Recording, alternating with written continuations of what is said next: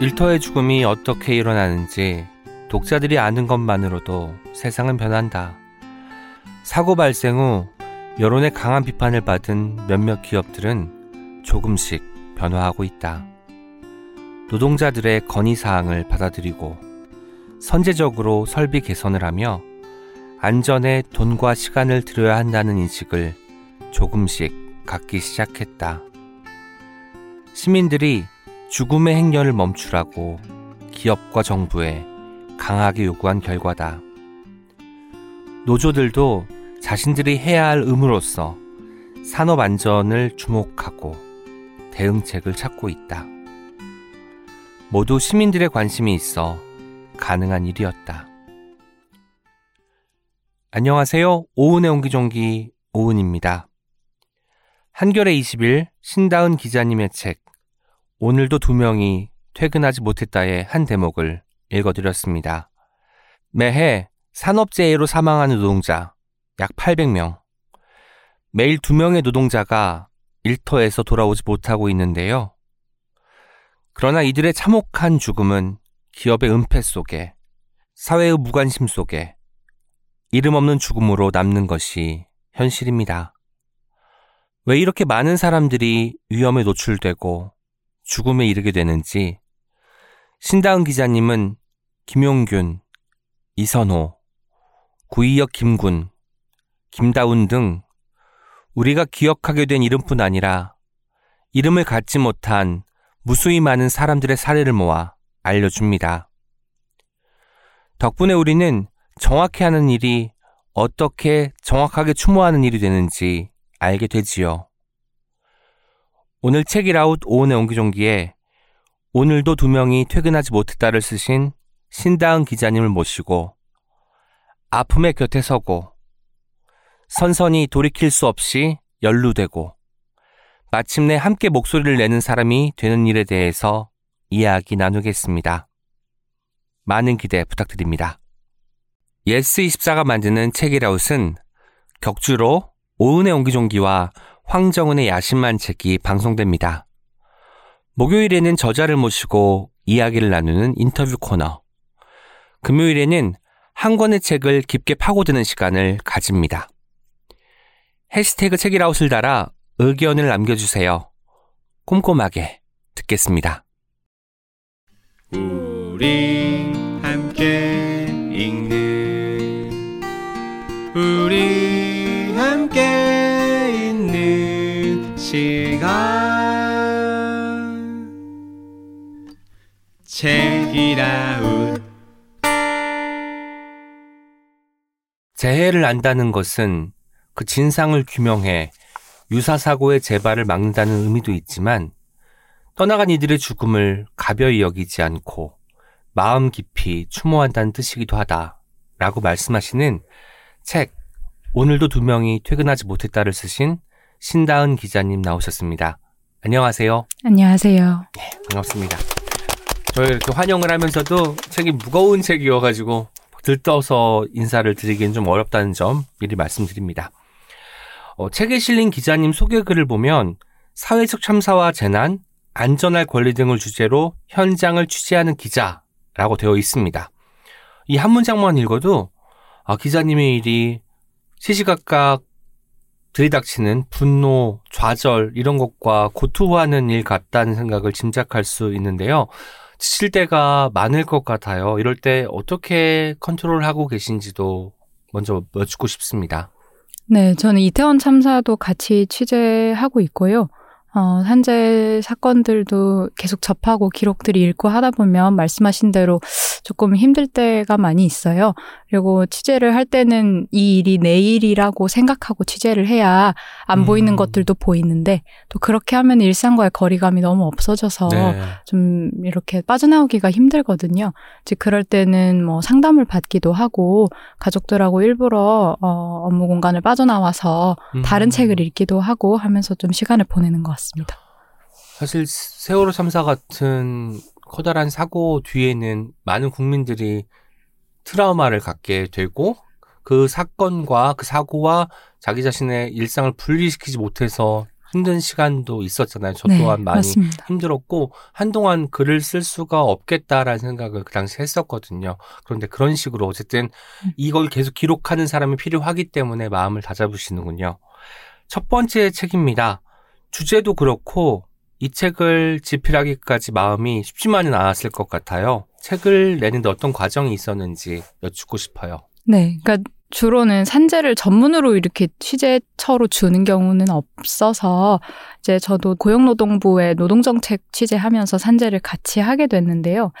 네. 산재가 보니까 이제 제도적으로 그 세계에 입장할 음. 수 있는 사람이 별로 없는 거예요. 그러니까 이제 뭐 기자나 노동부 감독관, 음. 어, 산업안전공단 직원 뭐 이 정도고 사실은 그 바깥에서는 시민단체나 유가족들이 엄청 이 안을 알기를 원하고 노- 도와주려고 노력하고 근데 정보가 되게 많이 차단되는 네. 거예요. 그래서 어쨌든 그 안에서 입장되도록 허용된 사람으로서 어, 최소한의 기록을 남기는 게 제 어떤 책무다 그렇게 음. 느껴졌던 것 같아요. 네. 어쩌면 그 보도 숫자가 적은 것도 일단은 거기에 들어가기까지 고충이 있기 때문에 그럴 수도 있겠네요. 네, 맞아요. 아, 그렇군요. 저도 사실 이 책 읽고 나서 그 산재 사망자 숫자가 이렇게 많다는데 놀랐거든요. 일단은 이야기 들어가기 앞서서 신당 기자님 프로필을 소개해 드리도록 하겠습니다. 사회적 참사와 재난, 안전할 권리 등을 주제로 현장을 취재하는 기자. 2014년 세월호 참사 때 한국 사회의 열악한 안전 실태에 처음 눈 떴다. 이후 한 명의 시민으로 사회부 기자로 크고 작은 재난 현장을 찾아갔다. 재난이 반복되는 근본 원인과 대안을 알고 싶었지만 속 시원한 답을 얻진 못했다.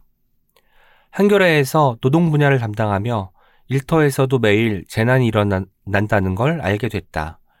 산재 사고를 접할 때마다 자괴감이 들어 자꾸만 헤맸다.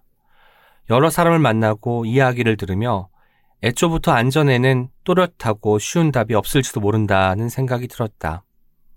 손쉬운 길을 찾고픈 유혹을 버리고 그 난해한 문제풀이에 진지하게 임하는 것이 어쩌면 우리 사회가 해야 할 일이 아닐까 생각했다. 자기 삶을 깎아 그 일을 먼저 시작한 유가족과 활동가, 연구자들이 있다. 이 책은 그들이 발견한 진실의 조각들을 모으고 기록한 것이다. 사회 곳곳이 안전해지는 여정에 앞으로도 기록자로 참여할 수 있기를 바란다. 라고 하셨습니다. 기록자란 말이 좀 뭐랄까 다르게 와닿는 것 같아요. 단순히 오늘 무슨 일이 있었어를 기록한다기 보다는 아무도 알아주지 않는 일, 아무도 섣불리 발들여서 알아내려고 하지 않은 일들을 기록하겠다라는 마음이 느껴지거든요. 이때 기록자란 단어를 쓰실 때 어떤 마음가짐이었는지도 듣고 싶었습니다. 사실 그 기록자로 쓴 것은 어, 가장 큰 이유는 투쟁하신 유가족과 시민단체 활동가 또 노조 어, 어떤 기업의 어떤 진심을 다하는 안전관리자들 그분들이 이 글들의 주인이고 저는 기록자라는 의미로 쓴 것도 음. 되게 컸던 것 같아요. 네네. 네, 그분들이 발견한 것들을 제가 정리하고 어, 유통하는 사람이라는 사람. 예 정체성에 대해서 음. 생각했던 것 같아요. 여러 사람 만나고 이야기 들으면서 애초부터 안전에는 또렷하고 쉬운 답이 없을지도 모른다는 생각이 들었다는 부분은 이 책을 다 읽고 나서 제가 작가 소개를 다시 봤는데 뭐 풀리지 않은 여전히 풀리지 않은 숙제처럼 느껴지더라고요. 그럼에도 불구하고 계속해서 질문을 던지는 게 시민으로서 기자로서 해야 된다라는 생각을 하시는 거죠. 네, 어, 어쨌든 알 조금씩 알아가는 주제에 대해서 가- 같은 체념감을 느끼더라도 네. 좌절감을 느끼더라도 아 이래서 그렇구나라는 걸 이해하는 것과 음. 완전히 불가해의 영역인 것하고는 네. 그 체념의 깊이가 되게 다른 것 같아요. 네, 그래서 그 깊이를 조금 얕게 해보고자 네. 네, 저도 책 읽으면서 그 깊이가 조금 얕아지는 경험을 음. 했기 때문에 많은 분들이 이 책 많이 읽어주셨으면 좋겠다고 이렇게 이야기를 드리고 본격적인 감사합니다. 질문 시작하도록 하겠습니다. 기자님께서 직접 오늘도 두 명이 퇴근하지 못했다가 어떤 책인지 소개해 주시는 시간이에요. 이 책 어떤 책인가요? 네, 어, 한해 일터에서 질병을 제외하고 사고만으로 돌아가시는 분이 연간 800명 정도 돼요. 네. 작년 한 해는 874명이었고요. 그렇게 되면 하루에 약 2명 정도가 출근을 했다가 퇴근을 못하는 음. 것인데, 어, 그 이야기가 생각보다는 그렇게 많이 알려지지 않는다, 사회적으로. 저희가 다 기억하는 구의역 김군 사건이나 뭐 태안화력발전 비정규직 김영균 씨 같은 경우는 기억을 하지만 이 숫자에 비해서 너무 적게 알려지는 면이 있잖아요. 그래서 어, 이 이만한 죽음이 알려지지 못하는 이유는 뭐고 알려진 죽음들에는 어떤 일정한 패턴이 어느 정도 또 음. 겹치는 면들이 있거든요. 그런 것들을 좀 요양화해서 시민들에게 전달하면 어떨까 해서 그런 것들을 정리한 책입니다. 네, 책의 프롤로그 읽을 때 은유 작가님의 책도 생각이 나기도 네. 하고 아 이렇게 현장을 끊임없이 두드리는 사람들이 있기 때문에 저희는 독자로서 이런 사건들이 있었고 이런 사실들이 지금도 벌어지고 있다는 걸 알 수 있다라는 생각이 들어서 참 감사했다는 말씀을 전해드리면서 프롤로그에 등장하는 다음 문장에 오래 머물렀다는 말씀을 드리고 싶어요. 안전을 경영의 중심에 놓아본 적 없는 기업이 생산 효율을 최우선으로 추구할 때 아주 자연스럽게 노동자가 죽는다.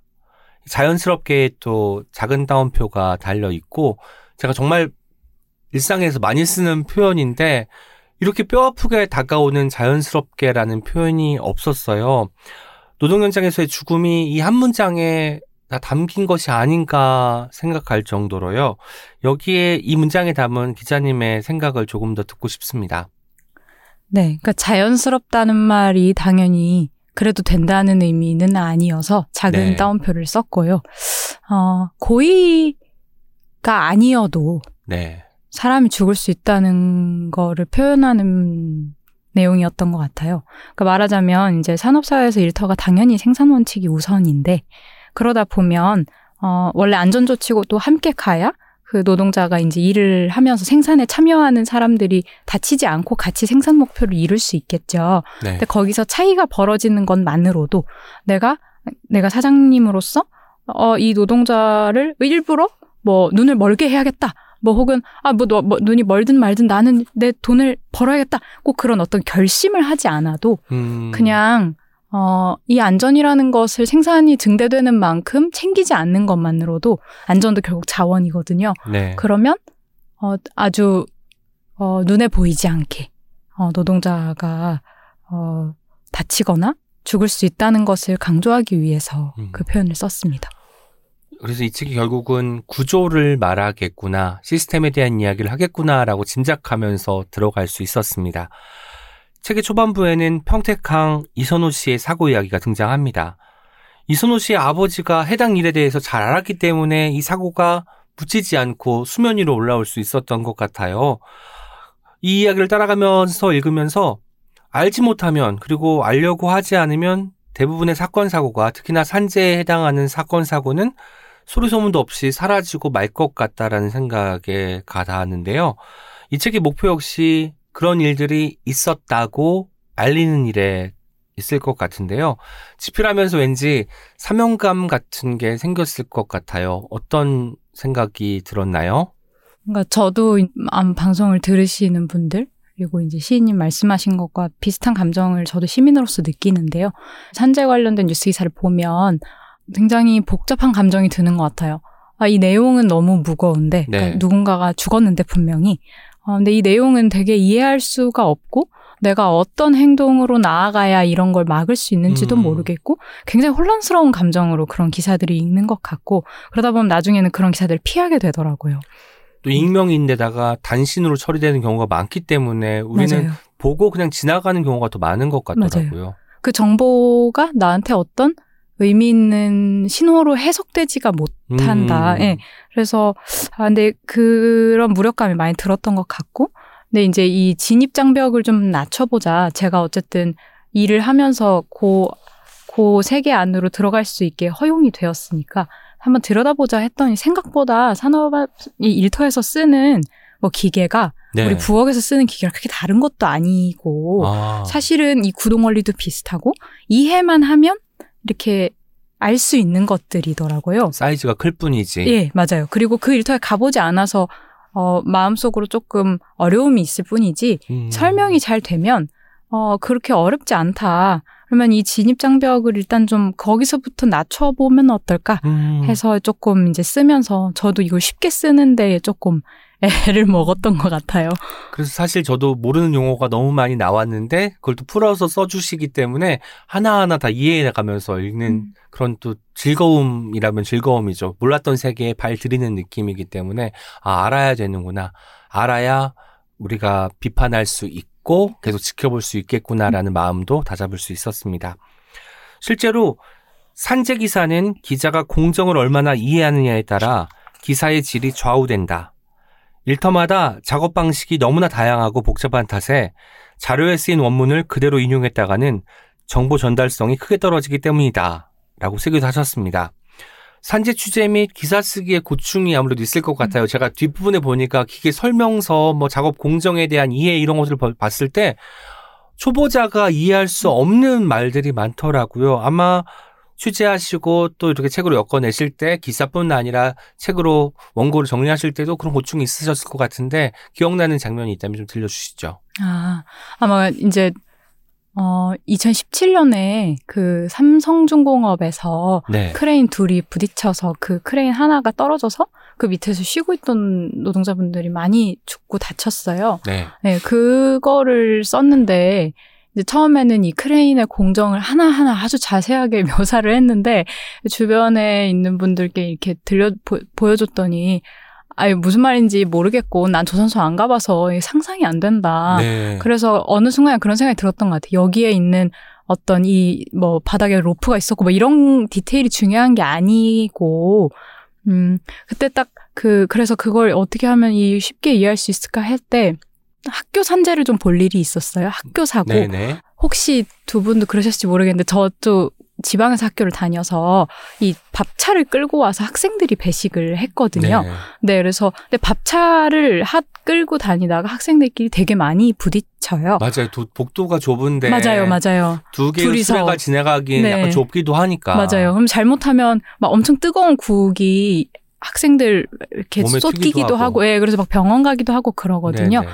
그거랑 사실은 거의 비슷한 어떤 사고라고 느껴지더라고요. 음. 그래서 아 독자들의 연령대를 감안하면 이 밥차 얘기가 좀 된 얘기일 수도 있겠다 싶었지만 그래도 이게 사실은 크레인이라고 불러서 그렇지 네. 사실 아주 커다란 기계가 서로 움직이면서 동선 짜고 이런 거는 아주 비슷한 양상이거든요.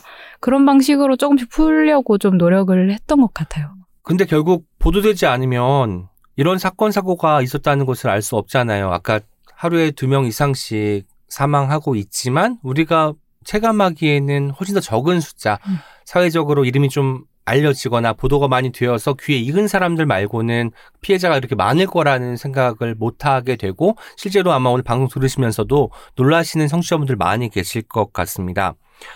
언론 보도가 되어야 알려질 수 있는 사건이고 우리가 알 수 있는 사건이기도 한데 우리가 원청 갑이라고 부르는 그런 그 대상이 있고 하청 을이라고 부르는 대상이 있는데 갑이 을을 탓하고 을은 또 그 책임을 죽거나 다친 노동자에게 전가하는 방식이 정말 역사적으로 계속 반복되고 있다는 생각을 책을 통해서 알게 됐어요. 이 패턴이 반복되는 근원적인 이유를 어디서 찾아야 할까? 이 고민도 깊어졌거든요. 기자님은 이 고민에 어떤 답을 갖고 계신지 궁금했습니다. 네. 그러니까 이제 외주화라는 말이 저는 굉장히 한국 사회에서는 매력적으로 쓰이고 있다고 생각해요. 프리랜서라는 말도 얼마나 맞습니다. 뭔가 네. 자유로워 보여요. 네, 굉장히 예, 실제로 프리가 앞에 붙잖아요. 그래서 어 외주화는 어 비용 절감이 되고 어 깔끔하다. 네. 책임을 어쨌든 분산하기 용이하다. 이런 어, 어쨌든 굉장히 긍정적인 어감으로 사용되는데 쉽게 말해서 외주화하면 돈 아껴 뭐 이런 거잖아요. 네. 근데 사실은 외주화에 잘 알려지지 않은 리스크는 어, 반드시 사각지대가 생긴다는 거예요. 그러니까 그걸 음. 날림 시공을 하든 어쨌든 내 일을 내가 했어야 되는 일을 남한테 준 거잖아요. 그러면은 그 업체에서 예를 들면 안전관리비를 제대로 쓰지 않거나 네. 혹은 노동자들 위험한 공정에 집어넣어도 모르는 거예요. 그러니까 말하자면 외주화하면 돈 아껴 이게 아니고 외주화하면 나중에 너가 알아차리지 못하는 중요한 사각지대가 반드시 생겨. 사각지대가 생겨. 예. 그리고 어. 너는 그걸 책임져야 될 거야. 아. 이거는 굉장히 다른 맥락이거든요. 네네. 근데 지금 후자는 거의 알려지지 않았어요. 저는 거기서부터 시작해야 된다는 생각이 드는데. 갑은 그쪽은 이야기 들으려고 하지도 않을 것 같아요. 사각지대는 그때 문제지라고. 그때, 예, 그렇죠. 사실은 그 사각지대 때문에 일부러 또 이제 만드는 것도 있으니까. 아, 책임을 또 지우기 네, 위해서. 지우기 위해서. 네. 아, 그러면 정말 이거 쳇바퀴 같은 느낌이에요. 어떻게 법적인 조치를 취하지 않으면 안 될 것 같기도 한데 그 자세한 이야기는 조금 이따 다시 또 나누도록 하겠습니다. 책을 읽으면 아마 가장 많이 등장하는 이름 중에 한 분이 아닌가 싶어요. 저도 박미진 실장님하고 어떤 라포가 형성이 되더라고요. 마지막 또 챕터까지 나오시니까 이분 내가 아는 사람이야라는 느낌이 들었거든요. 네. 이분의 이름이 계속해서 등장하는데 어떤 분인지 묻지 않을 수 없을 것 같아요. 청취자분들도 책을 읽기 전에 박미진 실장님이 어떤 분인지 알면 좋을 것 같아서 네. 잠깐 소개하고 가는 시간을 갖도록 하겠습니다. 네, 그러니까 책에 뭐 연구자님, 변호사님 제가 많이 만났는데요.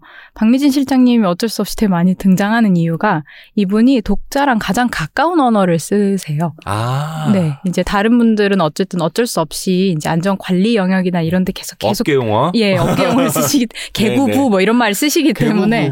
네, 근데 이분은 기업에 좀 오래 계셨고 네. 그래서 이제 기업이 어떻게 반응하는지 이런 거에 대한 이해가 좀 있으셔서 음. 그래서 왜 소기업들이 그렇게 정 부가 지원을 해준다는데도 그 체계 안에 들어가는 거를 그렇게 저항하는가? 뭐 기업이 정부 정책에 어떤 리액션으로 반응하는가? 네. 이런 걸 굉장히 적나라한 언어들로 많이 설명을 해주시고 그거를 어쨌든 정부가 그러면 어떤 방식으로 기업에게 접근해야 되는가에 대한 고민도 많이 가지고 계셔서 아 이거는 독자들이 이해할 수 있는 언어로 음. 설명할 수 있겠다라고 하다 보니 실장님이 너무 많이 등장하게 된 면이 있습니다. 어쩐지 실장님이 말씀하시는 거는 귀에 쏙쏙 박히는 느낌 있잖아요. 네. 그러니 일상어를 통해서 어떤 사건 사고를 설명하기 때문에 아 이게 어떤 내용인지 알겠다. 마치 아까 우리가 크레인 사고를 크레인 충돌 사고를 밥차와 밥수레와 비교한 거랑 비슷하게 뭔가 저 멀리 있는 언어를 일상 차원으로 음, 맞아요. 낮추는 언어. 이 낮춘다는 게 나쁜 말이 아니라 누구든 알아들을 수 있는 언어로 만들어준다는 일. 이게 정말 근사한 일 같더라고요. 그리고 꼭 필요한 일이 아닐까 생각도 했었습니다. 네. 책이 총 4부로 구성되어 있잖아요.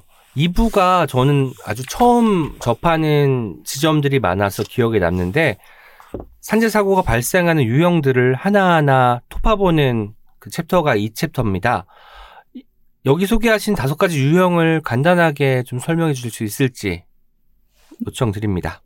네, 그러니까 다섯 가지인데요. 이제 하나는 이제 SPC 사고에서도 이제 문제가 됐던 건데 이제 기업이 이 고수하는 생산의 방식이 네. 실제 어떤 안전 수칙과는 계속 좀 어긋나는 지점이 있는데 그걸 그냥 그대로 두는 경우에요. 음, 그렇게 되면 노동자는 어쨌든 그날 생산량을 맞추는 게 목표이기 때문에 이 잘 맞지 않는 거추장스럽게 느껴지는 수칙들은 조금씩 자연스럽게 뒤로. 밀리게 예, 되거든요. 그러다가 사고가 나면 그거는 노동자 과실이 되는 거예요. 가장 가장 비극적인 경우이고 위험에 관한 소통 이 부분은 아까 이제 시인님께서 물어봐 주셔, 주시기도 하셨는데 원청과 하청이 이렇게 일단 외주화가 되는 순간 소통에 한번 단계가 생기고 위계가 생기잖아요. 네.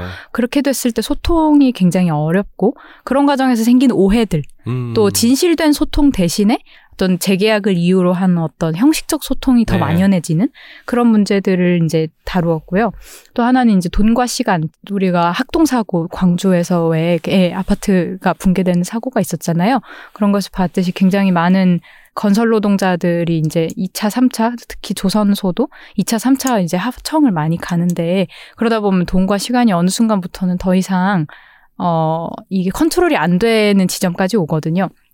그런 부분에 대한 설명을 드렸고, 유형 4번, 5번은 좀 비슷한데, 안전에 대해서 충분히 설명하지 못할 때, 저기 메탄올 사고처럼, 네. 예, 어떤, 이, 내가 메탄올을 쓰고 있는데, 이 독극 물질을 쓰고 있는데, 그런 상황 전혀 설명이 안 될 때, 마지막으로 사업주조차도 내가 뭘 해서, 이, 이 시중에서 그냥 샀으니까 다 안전한 줄 알고, 음, 예, 굉장히 위험한 물질을 본인도 모르는 채로 이제 노동자들에게 제공하는 경우, 이런 경우로 좀 나눠봤습니다. 마지막은 사실 무지한 것도 죄다라는 말인 것 같기도 하고 메탄올 하면 어, 알코올의 종류잖아. 이게 뭐 얼마나 사람 몸에 위해하겠어라고 생각할 수 있는 그 무지가 어떤 또 참사로 연결될 수 있는지를 또 보여주는 내용이었고 말씀하신 것 중에 두 번째 요인인 위험 소통 이 공백에 저는 특히 기억이 남았는데요. 원청 기업은 비용 절감을 위해서 그리고 하청 기업은 재계약을 다시 따내기 위해서 이제 참고 넘어가는 관행이 반복된다고 짚으셨잖아요. 이 과정에서 어떤 대책이 필요하다고 생각하시는지도 듣고 싶었어요. 네. 그러니까 이제 아까 얘기도 잠깐 나눴지만 사회적으로 외주화가 너무 만연해 있어서 외주화를 하지 말자 내지는 외주화했던 공정을 되돌리자라고 얘기하는 것이 현실적으로 되게 어려운 상황이잖아요. 네. 근데 현실적으로 또한 외주화를 하면 사각지대가 많이 발생하고 그거는 생산의 퀄리티뿐만 아니라 노동자의 안전도 마찬가지인 건데 중요한 것은 그 사각지대를 줄이려는 노력을 어, 제도적으로 하게 하는 게 중요한 것 같아요. 예를 들면, 음, 어, 소통의 사각지대가 아까 말씀드린 대표적인 예잖아요. 그럼 소통을 하기가 어렵다. 그러면은 원청과 하청 내지는 하청과 하청 사이에 어, 소통 총괄자를 따로 두는 거예요.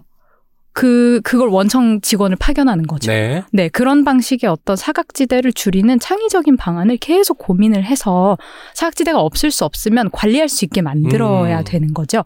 그래서 이제 소, 뭐, 이제 아까 크레인 같은 경우도 둘 사이에 초, 총괄 소통 신호수가 없었거든요. 네. 그런 것들을 배치하려는 노력. 안전 관리 조직에서 각 하청 기업들의 상황과 이런 것들을 파악하려는 노력. 음. 그런 거를 제도적으로 우리가 좀 요청을 해야 되지 않은가. 네. 그 원청에서는 인건비로 생각하겠으나 이게 결과적으로 볼 때는 사건도 사고 사고도 미연에 방지하고 네. 소통의 어떤 유연함이나 융통성을 훨씬 더 높여주는 방안이기 때문에 고려할 만하다는 말씀을 하시는 거죠. 네, 맞습니다. 그리고 안전 비용이라는 말. 이 안전 비용이 투자 대비 효율이 낮다라는 인식도 널리 퍼져 있다라고 쓰셨잖아요. 예산을 들이는 대로 당장 효과가 눈에 보인다면 예산을 얼마든지 더 늘릴 수 있다. 그러나 안전은 그 특성, 특성상 돈을 투입한다고 바로 효과가 드러나지 않는다. 저는 안전 예산이 왜 적은지 이 세 문장에 다 정리가 된 것 같아요. 눈에 보이지 않으면 우리는 돈 쓰기가 좀 거, 음, 깨름칙하고 이거 당장 보여주기라도 좀 결과가 나타나면 기꺼이 쓰겠는데 그렇지 않다는 거잖아요. 이게 결국은 그 뒷부분에 나오는 재예방을 게을리하다 사고가 난 뒤에 사후 처리하는 방식은 도덕적 관점에서는 비윤리적이지만 이윤의 관점으로는 아주 자연스러운 셈법이다. 생명이 자본 아래에 있다는 생각이 절로 드는 문장에 불- 분노가 치밀기도 했어요.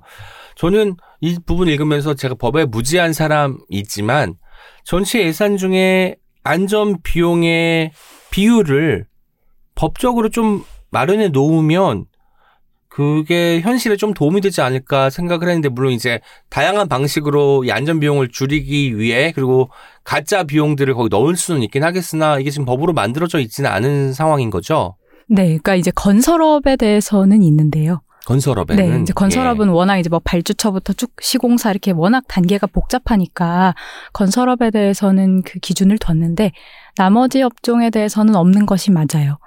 어, 그리고 아 그게 참 어려운 부분이 어 안전에 대한 투자야말로 법이 하한선이고 예. 네. 사실 기업에서 할 수 있는 대로 더 해야 되는 것인데 어 그 인식 전환이 그래서 법 만큼이나 중요한 것 같아요.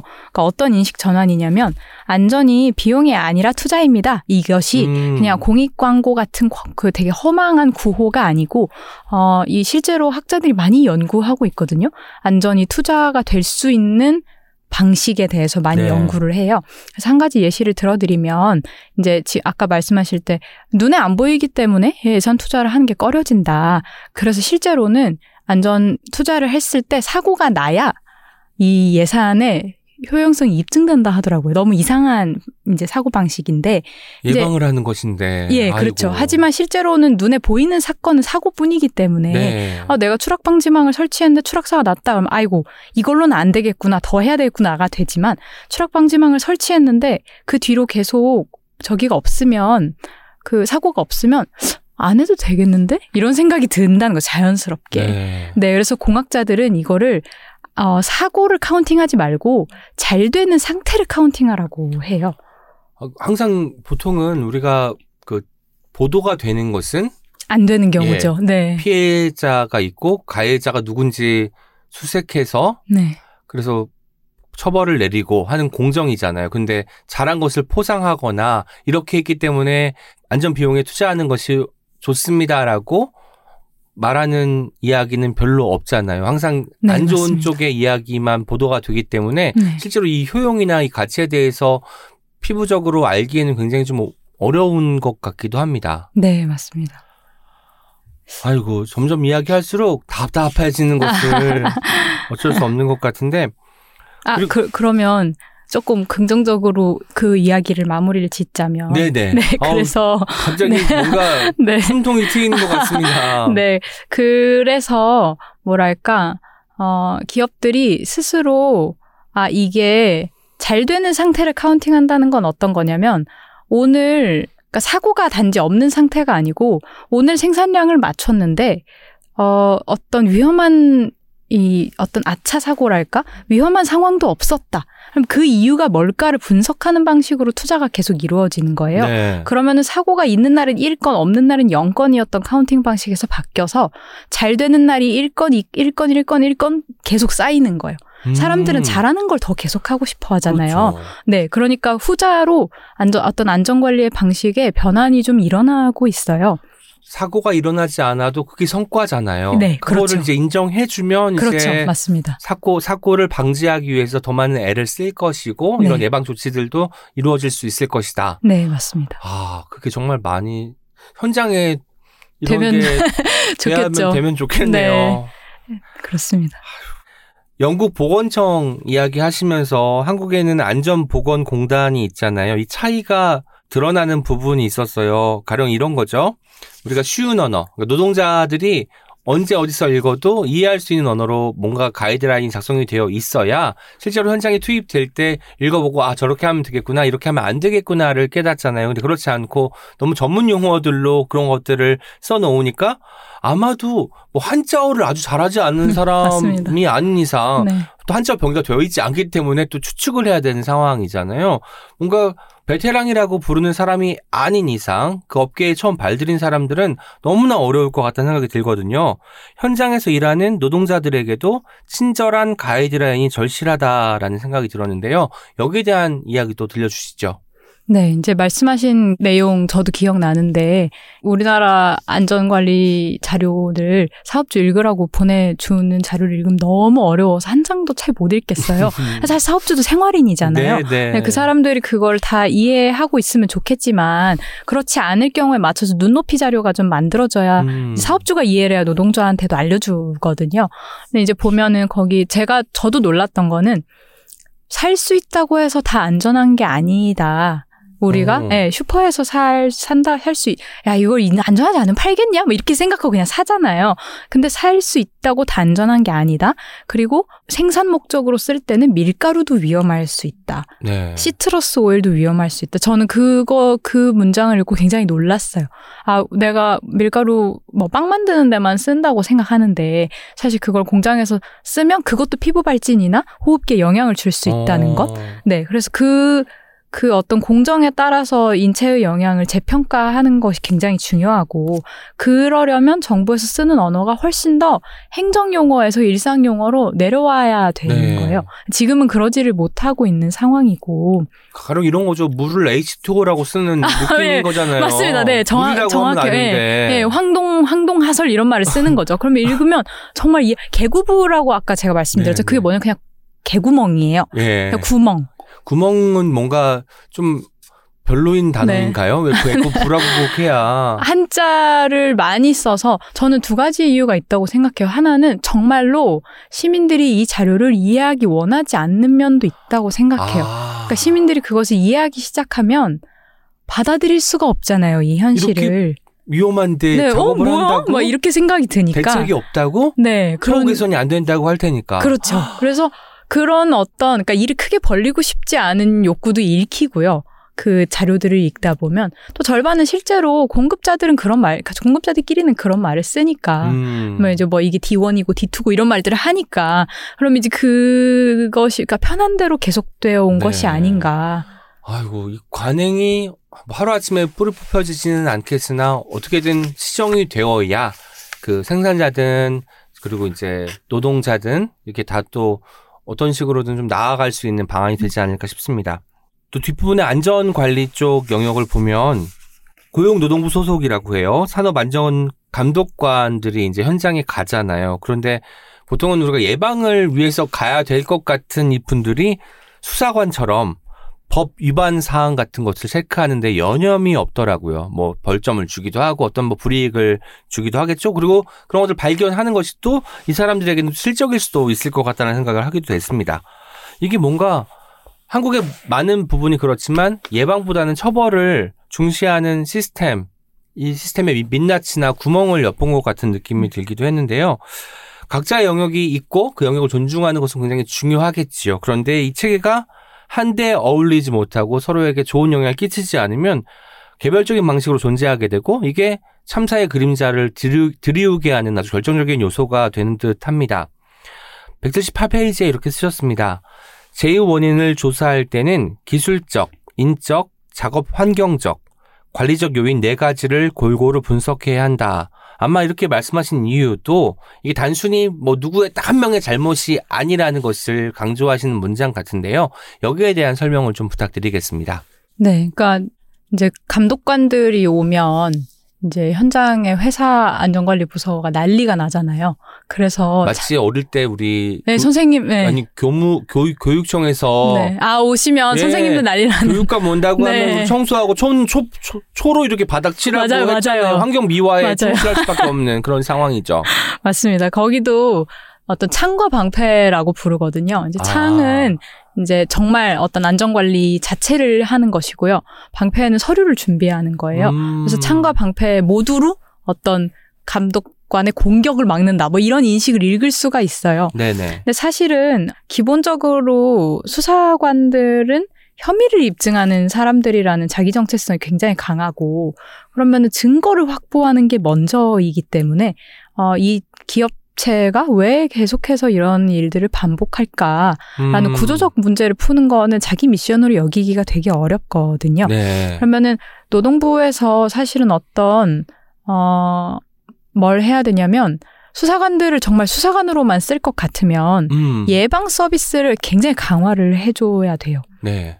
예방에는 아까 말씀하신 조사를 포함하는 거죠. 네. 그러니까 저로 따지면 제가 학생인데 선생님이 제 짐가방을 다 뒤질 때 내가 이걸로 더 나은 어 교실 지침을 만들어 보려고 하는 거다라고 하면 제 가방에 있는 모든 걸 꺼내서 보여줄 수 있겠지만 이거 가지고 학생부에 넘길 거야라고 말하면서 제 가방을 뒤지면 뭐라도 하나 뭐라도 문제될 만한 건 빼고 싶지 않겠어요? 그렇죠. 예.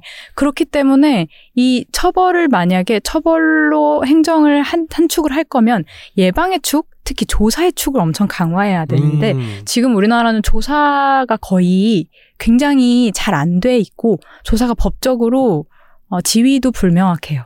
정확히 사실 조사 안 해도 돼요. 조사 안 하고 수사해서 법 위반만 찾으면 끝나는 구조로 되어 있다. 그러다 보니까 마음은 시원해질 수 있겠지만 어, 이 조사 이 일이 도대체 대관절 왜 일어났는가에 대한 조사 네. 그걸 가지고 예방 대책을 세우는 일에는 굉장히 어려움이 있다 이렇게 여겨지더라고요. 그러니까 사전 조사가 아니라 후속 조치가 중요한 거예요. 책임자가 누구인지를 밝혀내고 이번 일에 우리는 잘못 없어라고 발 빼는 일이 계속해서 반복되어 오는 것 같고 이 책에서도 비슷한 패턴으로 그게 교묘하게 반복이 되고 있다는 게 느껴져서 시민의 한 사람으로서 분노하지 않을 수가 없었습니다. 읽다가 보면 또 산업재해 유가족 모임 다시는 내 활동에 눈길이 오래 가게 되는 것 같습니다. 많은 분들이 그럴 것 같은데요.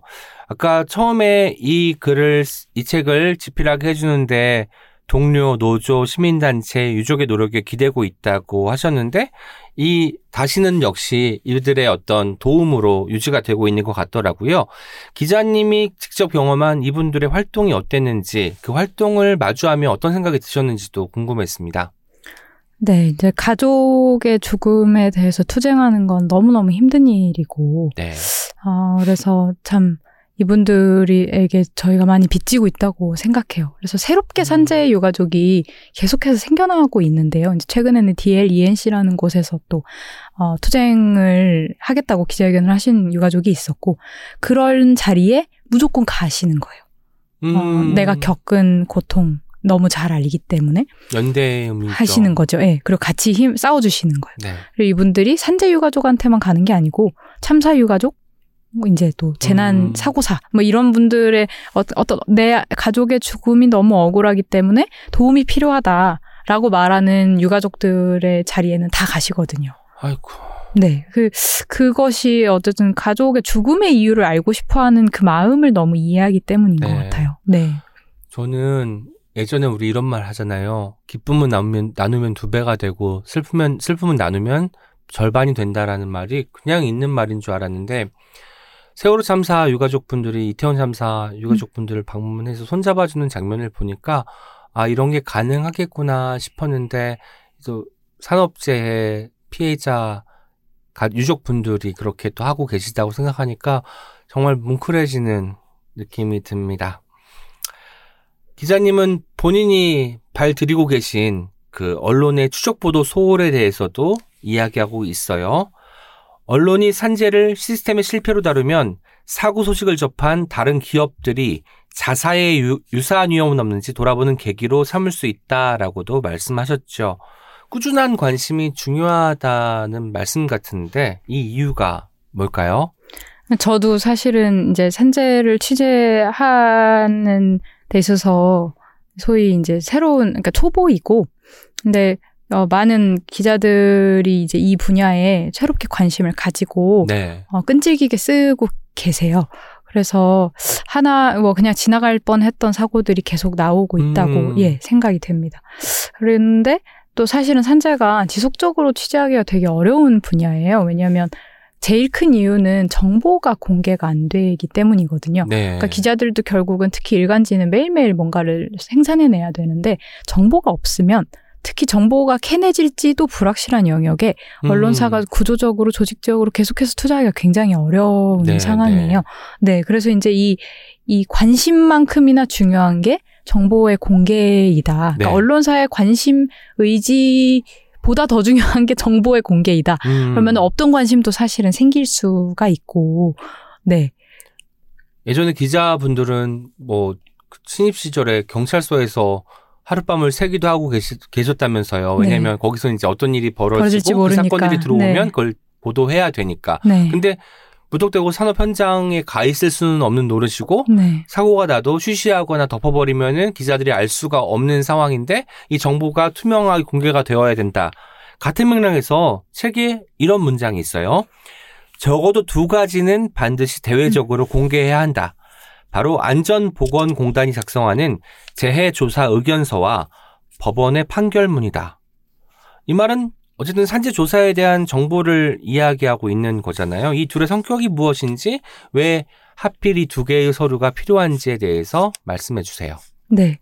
재해조사 의견서는 이제 재해가 난 뒤에 어 이렇게 근로감독관하고 그다음에 산업안전보건공단 직원이 가서 현장을 실사해서 쓰는 네. 최초의 현장에 대한 기록물이에요. 음, 거기에 어 기자들이 취재해서도 알 수 없는 그 당시에 남아 있는 단서들이 다 적혀 있어요. 네. 예, 뭐 이제 예를 들면 그냥 추락사 이렇게만 이제 보도가 됐는데 재조사 의견서를 받아보면 그분이 전날 고용된 분이었 다든지 아, 경험이 별로 없는. 네, 그럼 어 전날 고용된 사람을 왜 이런 공정에 집어넣지? 뭐 이런 음. 의문이 생기잖아요.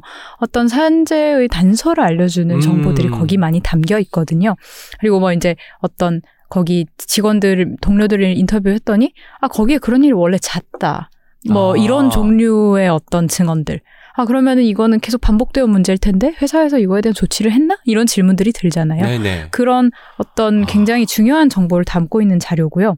법원 판결문은 사실은 뭐 형식적으로는 공개가 돼 있죠. 이제 저기 마두 도서관, 마두에 있는 법원 도서관에 가서 등록하시고 컴퓨터 쓰시면 되지만 사실은 그 경기도 고양시에 있는데 비수도권 거주자들이 거길 가서 일일이 매번 그, 네. 예, 그 기업명을 검색할 수가 없잖아요. 접근성이 굉장히 떨어지거든요. 사실은 중요한 사건들, SPC 같이 네. 국민들 다 기억하는 사고에 대해서만이라도 인터넷에 공개하는 게 맞다. 음. 포털 사이트라도 하나 만들어서 그게 사실 구직자들한테도 굉장히 필요한 정보거든요.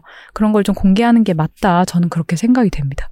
내가 입사하려고 하는. 회사가 기업이 네. 어떤 데인지는 알고 들어가야 될 거 아니에요. 네. 그러니까 그런 점에서 이런 정보 공개가 투명하게 이루어져야 된다라는 말씀하셨습니다. 법원 판결문은 좀 일반 사람들이 이해하기 괜찮은 수준일까요? 아, 그게 참 어려운데, 이제 판사들도 사실은, 아, 그 판, 그 판결문을 읽고 있으면, 아, 이 판사 현장을 지금 이해하지 못하고 판결문을 썼구나라고 느껴질 정도로, 아하. 예, 이, 이 왜냐면 그만큼 용어가 어려워요. 네, 네. 네, 그런 판결문도 있는데, 또 어떤 판결문은 굉장히 자세하게, 특히 음. 김군 같은 경우에는 네, 네. 이제 인력이 얼마나 늘었고 줄었고 그걸 막 이제 도표까지 그려가면서 판사 굉장히 자세하게 설명을 네. 하거든요. 판결문이 중요한 이유는 그 당시에는 온갖 종류의 주장이 난무한 거예요. 회사 입장에서는 아니라고도 하고 네. 산재 은폐했어도 안 했다고 하고 근데 판결문에는 PD 수첩한테 전화하면은 네. 음성, 변조돼서 아니라고. 그냥 아니라고 맞아요. 모르는 정말 일이라고 네, 하잖아요. 네. 그것에 대한 사실 여부를 법적으로 가린 첫 음. 공개적인 기록물인 거예요. 그래서 너무 중요해요. 네. 마두에 있는 법원 도서관 기억하도록 하겠습니다. 네. 2022년 1월, 그러니까 벌써 1년이 넘었죠. 중대재해처벌법이 시행되었습니다. 책에는 이 법으로 바뀐 것들과 여전히 미진한 것들에 대한 이야기가 나오는데요. 여기에 대한 내용도 같이 책과 엮어서 소개를 좀 부탁드릴게요. 네, 이제 중대재해처벌법이 참 시작도 하기 전에 엄청나게 많은 어떤 비난을 받았는데 어떤 점은 그렇게 볼 여지가 있고 또 어떤 점은 정치적 공세다라고 여겨질 만큼 좀 과한 면이 있는 것 같아요. 중처법이 만들어진 이후에 기업들의 인식이 굉장히 많이 달라졌어요. 저는 이것 자체만으로 이 법이 굉장히 큰 일을 했다고 네. 생각하는데, 어, 내 노동자 죽으면 진짜 이제 경영자가 처벌 받겠구나. 음. 그리고 이제 그러면 우리가 뭘 해야 되지? 산업안전보건법은 비록 그 안에 이제 여러 체계를 만들라는 게 있지만 그 밑에 하위 규칙에 600 몇 개의 조항이 있어요. 조도를 몇 럭스로 써라. 이런 것까지 전부 다 해주거든요. 아. 네네네. 그 세월을 지나온 기업 관계자들이 적정한 인력 규모를 산정해서 채용하라는 말을 받아들일 수가 없는 거예요. 그냥 적어줬으면 좋겠는 거죠. 그러면 법을. 네, 그러면 나중에 문제가 됐을 때 우리는 이만큼 채용했다 하면 되잖아요. 네, 조도가 몇 럭스인지 네, 정확하게. 75 럭스를 난 지켰다. 그러면은 이 공간이 75 럭스 가 맞았으면 여기서 사람이 죽었어도 법적으로는 책임을 면하는 네. 거잖아요. 네, 근데 이제 중처법은 포괄적으로 묻는 거예요. 음. 사람이 죽었을 때 당신이 이 사람이 죽지 않기 위해서 할 수 있는 어떤 의무들을 행했는지를 포괄적으로 보겠다는 아. 거거든요. 그래서 기업들이 그렇게 싫어하는 거예요. 왜냐면 확실하지가 않기 때문에. 음. 하지만 다른 의미로 얘기하면 안전이라는 게 원래 그렇게 네 매번 질문이 달라지는 거거든요. 맞아요. 조도를 맞춘다고 사람이 안 죽을 수 있는 게 아니잖아요. 그 질문, 그 복합적인 질문, 아 이제 진짜 그러면 뭘 좀 우리 사회적에서 무슨 일이 일어난지 좀 봐야겠는데? 네. 라는 질문을 하게 만든 게 중처법이다. 저는 그렇게 생각하고 있습니다. 그 예방 이라는 것이 얼마나 중요한 것인지 음. 우리가 무수히 많은 사건 사고를 통해서 봐왔잖아요. 이것을 일종의 성문으로 만들어 문서상으로 만들어 놓은 것이 중처법이라고 이해도 되겠네요. 예, 그렇습니다. 기자님은 2022년 12월부터 시작해서 4개월간 이태원 참사 유가족을 인터뷰해서 미안해 기억할게 한결의 시리즈 인터뷰에 참여하기도 하셨습니다. 그때 이런 말씀 하셨어요. 사람들 추측과 달리 유가족이 자녀들의 생전 모습을 꺼내고 싶어 한다는 사실을 깨달았다. 언론의 접근법이 미숙했을 뿐 많은 유족들은 어떻게든 희생자를 세상에 그려내고 싶었다. 저 이 말이 굉장히 묵직하게 남더라고요. 사실 보통은 꺼릴 사람들도 있을 것 같고 제가 세월호 뭐 참사 다큐도 많이 보기도 하고 했는데 뭐 이게 또 어떤 분들은 인터뷰 절대 안 하겠다고 하시는 분들도 계시고 그랬는데 이런 이야기를 들어보니까 아 어떻게든 이 사고에 대해서 이 사고에 간 사람이 우리가 세월호와 이태원 참사에 붙는 거 있잖아요. 놀러 가다. 음, 이 말에 이면에 어떤 사람이 있었는지를 보게 해준다는 면에서 아주 중요한 말씀 같더라고요. 여기에 대한 이야기를 좀 자세히 듣고 싶습니다. 네, 그 유족의 얘기를 왜 들어야 되냐. 라는 아주 간단한 질문에도 저도 엄청 헤맸던 것 같아요. 명확하게 언어로 설명할 수가 없었고, 어, 근데 이제 그 유족들을 계속해서 기록하는 사람들을 만났을 때 공통적으로 했던 얘기는 뭐냐면, 첫째로는 그 사람들이 죽은 자의 증언자이기 때문이고, 죽은 자가 하, 하고, 하고 싶고 했어야만 했던 말들을 대신할 수 있는 유일한 사람들이기 네. 때문이고, 네. 그리고 둘째로는 희생자, 우리가 잃어버린 것이 159의 숫자가 아니고, 혹은 304의 숫자가 아니고, 어, 우리 어떤 얼굴을 가진 사람, 음. 이었고 되게 많은 꿈을 꾸었던 사람이고 가족이 붕괴될 만큼의 큰 사건이었고 네. 우리 공동체에 상흔을 남기는 일이라는 걸 이야기해 줄 수 있는 사람들이 희생자의 주변인이라고 생각했어요. 그것이 꼭 가족일 필요도 없고 뭐 연인이든 그 누군가에게는 이 이 사람 이 희생자들이 사회가 잃어버린 게 숫자가 아니라는 거를 전해야 된다. 음. 그런 생각이 들었던 것 같고 네. 저도 이제 세월호 유가족을 다루는 영화를 올해 봤는데 사연을 보여주니까 그러니까 우리가 숫자가 아니라 그 사람이 어떤 사람이었는지 무엇을 꿈꾸고 어디를 가는 걸 좋아하고 어떤 걸 먹기를 좋아했는지 이런 이야기를 들으니까 이 사람이 생생해지잖아요. 그냥 장례식장에 걸려 있는 영정 사진이 아니라 이 사람이 어떻게 꿈꾸고 살아왔을지가 그려지니까 비로소 이 참사가 얼마나 끔찍한 것이었는지 숫자가 중요한 게 아니라 하나하나의 삶이 이렇게 뭉텅이로 날아갈 수 있다는 게 안전에 대한 준칙이 어겨지고 예방이 부족하고 한 데서 올 수 있다는 것을 알고 정말 어떻게든 이 시스템을 바꿔야 되겠구나라는 생각을 했거든요. 유가족들의 발언과 행동 이런 것들에 우리가 귀 기울여야 될 이유인 듯 싶습니다. 근데 유가족들도 비난을 많이 받잖아요. 특히나 세월호 유가족과 이태원 참사 유가족 때 유가족들은 다른 때보다 비난의 수위도 높았던 것 같고 여전히 이제 이런 비난이 멈추지 않는 것도 같은데 참사 유가족들을 향한 혐오가 제도적으로 차단되어야 할 것 같다라고 말씀하시도 말씀하시기도 했습니다. 최근 포털 같은 데서 정치적인 기사 그리고 재난에 대한 기사에 블라인드 처리를 하는 경우도 있지만 이거는 뭐뭐 하나에 불과한 것이고 개인적으로 사용하는 소셜 네트워크에 올릴 수 있는 글들은 너무나 많잖아요. 뭔가 견고한 방안이 마련되어야 할 필요가 있을 것 같은데 어떤 것이 가능할지 저는 잘 모르겠더라고요. 뭐가 가능할까요? 사실은 저는 그게 사회 분위기에 정말 영향을 많이 받는다는 생각이 들었는데 네. 물론 이제 희생자를 비난하는 현상은 어디 나라에나 있지만 이렇게 팽배하고 지배적인 거는 한- 확실히 특징적인 것 같아요.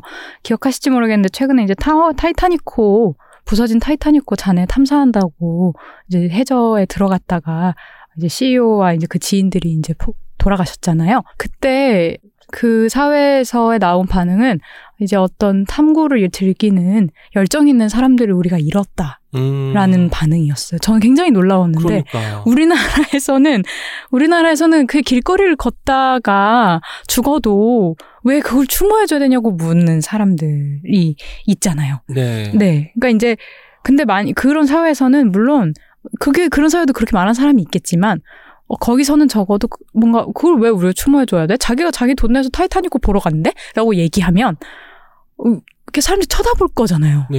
왜, 왜, 뭐, 너 뭐? 너 뭐, 뭐, 무슨 말 하는 거야? 이렇게 쳐다보겠죠. 그러면, 아, 이게 내가, 내가 하는 말이 좀 이상한가? 뭐 이런 생각을 음. 하게 하는 게 그 사회 분위기인데, 우리는 사회적으로 사실은 그런 부분보다는 어쨌든 이 각, 각자 도생, 자기가, 음. 자기가 인생에 찾아온 결과는 뭐든지 자기가 책임져야 된다는 어떤 극단적인 신자유주의적인 사고가 네. 있는 것 같아요. 그래서 아까 말씀하신 대로 어떻게 차단할 거냐. 저는 당연히 이제 적극적으로 이 댓글 막기도 이제서야 시작됐긴 하지만 어떤 그런 참 혐오를 전시하는 커뮤니티에 대한 좀 좀 더 적극적인 규제가 필요할 거라고 생각이 되고요. 저는 행정부의 메시지가 또 특히 중요하다고 음. 생각이 돼요. 이게 행정부의 반응에 따라서 바로 정치권도 바로 반응을 하거든요. 네, 네. 네, 근데 행정부가 이거는 사고고, 어, 이거는 책임이, 뭐, 행정부 책임이 아니고, 이렇게 되면 그 책임이 없는 채로 있는 게 아니라 그 행정부의 책임이 없으면 희생자의 책임인 거잖아요. 네, 네, 네, 네. 책임이라는 게 없을 수가 없는데. 그래서 그 분위기를 만드는 것, 행정부의 책임이 굉장히 중요하다. 저는 그런 말씀을 좀 드리고 싶습니다. 차일피일 어떤 성명 내기나 이런 것들을 미루다 보면 언젠가는 잊히겠지. 다른 사건이 또 들어와서 사람들의 그 이목을 집중시키겠지 하는 그런 수순 같더라고요. 그러나 우리는 세월호 참사 지금 9년째 기억하고 있잖아요. 얼마 전에 이태원 참사도 일주기를 맞이했기 때문에 다시 한번 또 추모를 하게 됐는데 시민들이 끊임없이 기억하는 한 행정부가 달라질 여지도 있을 것 같다는 생각을 하게 됩니다. 또 이런 인터뷰를 하시기도 했습니다. 재난이 한두 명의 단순한 과실로 일어나지 않고 복합적인 시스템 실패로 일어난다는 사실. 그렇기에 처벌할 자를 찾기 이전에 구조적 원인을 짚는 진상 규명 과정이 선행돼야 한다는 사실을 세월호 참사 이후 많은 조사자들이 지적해 왔다. 이건 이태원 참사에 대한 말씀이지만 이번 책이 담고 있는 내용과도 아주 긴밀하게 연결되는 듯 싶어요. 같은 맥락에서 산재조사란 사실 노동자가 일터에서 죽음에 이를 수밖에 없었던 이유를 마음 다해 찾는 일이다. 죽은 이를 추모하는 부고장인 동시에 또 다른 죽음을 막겠다는 산자의 다짐이다. 이 문장도 항상 품고 다녀야겠다라고 다짐했거든요. 시스템이 지닌 문제, 한계, 이걸 끊임없이 이야기하는 것 이외에 이 시스템도 잘 모르고 이 한계까지는 지적할 수 있지만 그 다음에 어떤 것을 해야 될지 모르겠는 시민들을 위해서 우리가 또 할 수 있는 일이 뭐, 뭐가 있을지 좀 말씀해 주실까요? 아, 이게, 음, 우리가 할 수 있는 일이라는 말이 되게, 어, 저도 어렵고 참 막막한 것 같아요. 네. 그 할 수 있는 일을 하려고, 어, 서명을 그렇게 많이 받아서 음. 중대재해처벌법이 만들어졌다고 생각하고, 네. 이제 그 다음 단계는 뭘까? 그러면 이제는 어 각각의 사고에 대해서 알아서 to-do list를 짜야 되는 거잖아요. 아까 말씀드린 것처럼 밥차가 서로 부딪히지 않게 하려면 동선을 짜야 되고 이런 음. 것들. 이제 그 거기까지 못 가고 있는 건데 그래서 그렇다면 우리가 해야 될 다음 정책적 행보는 뭘까 생각하면 이제 그때 진짜 정보 공개에 대한 요구를 좀 해야 될 때가 아닌가. 뭐 이제 재조사 의견서 심, 심지어 정부에서 이 예, 공개하겠다고 했거든요. 네. 근데 계획이 아직 안 나왔어요. 음. 안 나온 지 오래됐어요. 작년 연말에 발표했으니까. 그러니까 그런 것들. 거- 다음 스텝이 뭘까 생각하면 이제 정말 이 재난에 대해서 알아야겠다. 이, 이 일터에서 일어나는 죽음들에 대해서 면면을 좀 알아야겠다. 네. 라고 하면 그, 그 정보들을 국가가 이제 캐비넷을 열어서 줘야 음. 되는 거고, 그게 우리가 요구할 수 있는 그 다음이 아닌가? 그리고 말하자면, 이제 원래 민주노총이 계속해서 살인기업 선정식, 아까 말씀드린 구직자들에게 네, 너무 네. 필요한 그 정보를 계속 하고 있었는데, 올해부터는 안 열렸어요. 네. 노동부가 안 줘서 자료를. 그러니까 그런 것부터 사실은 시작을 할 수 있지 않은가. 우리가 이 자료를 좀 요구하고, 뭐, 정말 기업에서 이거를 계속 안 올리면 어떤 그런 기사에 댓글도 좀 달- 달아주시고, 네. 뭐 이렇게 노동부에 민원도 넣고 하면서 우리가 조금씩 기자들도 기사를 많이 쓰고 하면서 이제는 구체적인 to-do list를 짜기 위한 정보를 모아야 될 네. 때인 것 같다. 그 정보와 자료가 모여야 가령 아까 밥차 얘기하셨으니까 우측 통행을 하자. 네. 그렇게 하면 이제 부딪힐 염려가 물론 불에도 부딪힐 수도 있긴 하겠으나 빨리 달려와서 그 방안 때문에 사고가 현저히 줄어들 거잖아요. 뭐 지하철도 마찬가지겠죠. 우측 통행을 한다고 하면 사람들이 근데 바쁘면 그냥 가다가도 바닥에 음. 발자국 표시가 되어 있으면 아 이쪽으로 가는 방향이구나라고 해서 가잖아요. 그렇게 이제 시스템이 좀 더 시민에게 포커스 맞춰서 변해 간다면 안전사고가 현저히 줄어들 것 같거든요. 그런 날이 하루빨리 오기를 바랍니다. 네. 감사합니다. 이번 책 읽으면서 그리고 또 미안해 기억할게 시리즈에 참여한 이야기를 접하면서 어쩌면 기자가 하는 일은 금세 잊힐지도 모르는 것을 끊임없이 상기하게끔 하는 일일지도 모르겠다라는 생각이 들었습니다. 아마 이 방송 듣고 계신 분 중에서도 기자를 꿈꾸는 분들 계실 텐데요. 그분들에게 전하고 싶은 말이 있을까요? 어, 네. 음. 근데 언론사 채용 자체도 점점 많이 줄어들고 어, 기자를 하면서도 많은 회의나 어, 어쨌든 여기도 어, 대중의 관심을 먹고 사는 곳이기 때문에 내가 원하는 기사들을 쓸 수 없는 순간들에 많이 좌절하기도 하고 그러는 네. 것 같아요. 네, 하지만 자신이 계속 지그시 응시하고자 하는 어떤 공간이 있으면 어, 결국은 어떻게든 계속 써나가게 되는 것 같아요. 음. 네.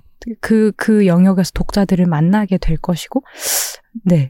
같이 잘 퇴사하지 말고 살아보자. 뭐 이런, 예, 뭐 이런 얘기를 네. 하고 싶네요. 근데, 기자를 꿈꾸는 이들한테 아, 기자. 되지도 않았는데 아, 퇴사할. 생각하지 말고 열심히 해보자. 네, 우리 끝까지 잘 살아남아 보자. 뭐 네. 이런, 네. 좀 언제부터 우리의 꿈이 살아남는 것이 됐는지 모르겠습니다. 이게 네. 어쩌면 오늘 산재 사고를 다룬 책 오늘도 두 명이 퇴근하지 못했다를 읽으면 산다는 것, 살아남는다는 것도 엄청난 일이라는 것을 또 우리가 발견할 수 있는 책이기도 하잖아요. 왜냐면 아무런 조짐도 없이 이런 사건 사고는 발생하는 것이니까 현재 진행형의 일들이라는 말인데요. 매일 반복되고 있는 심각한 문제이기도 하고 지금 가장 시급하게 개선돼야 될 게 있다면 뭘까요? 저는 이게 안전부서 일 잘해라. 뭐, 내지는 행정안전부 일 잘해라. 라고 해서 이제는 우리 사회의 이런 취약한 안전, 안전망을 더 이상 어떻게 할 수 없다고 느껴져요. 그러니까 안전이라는 말이 너무 어렵기 때문에 안전해진다는 게 어떻게 하면 안전해질 수 있는 건지는 상상력도 너무 제한돼 있고, 뭐 관련 실무자가 좀 일을 잘해줬으면 뭐 이 정도 생각으로 우리가 사실 네, 많이 네. 흐를 수가 있는데 사실 안전이야말로 이제는 시민들의 주체적인 영역에 이제는 들어와 있다. 음. 말하자면 우리가 이제 더 이상 가습기 살균제를 쓸 때 마음 편하게 사지 않잖아요. 네. 다 확인하죠. 그러니까 그 그건 굉장히 슬픈 일이지만 어쨌든 산업사회 하에서 잠재되어 있는 위험들을 확인하는 것은 시민의 책무이기도 하거든요. 네.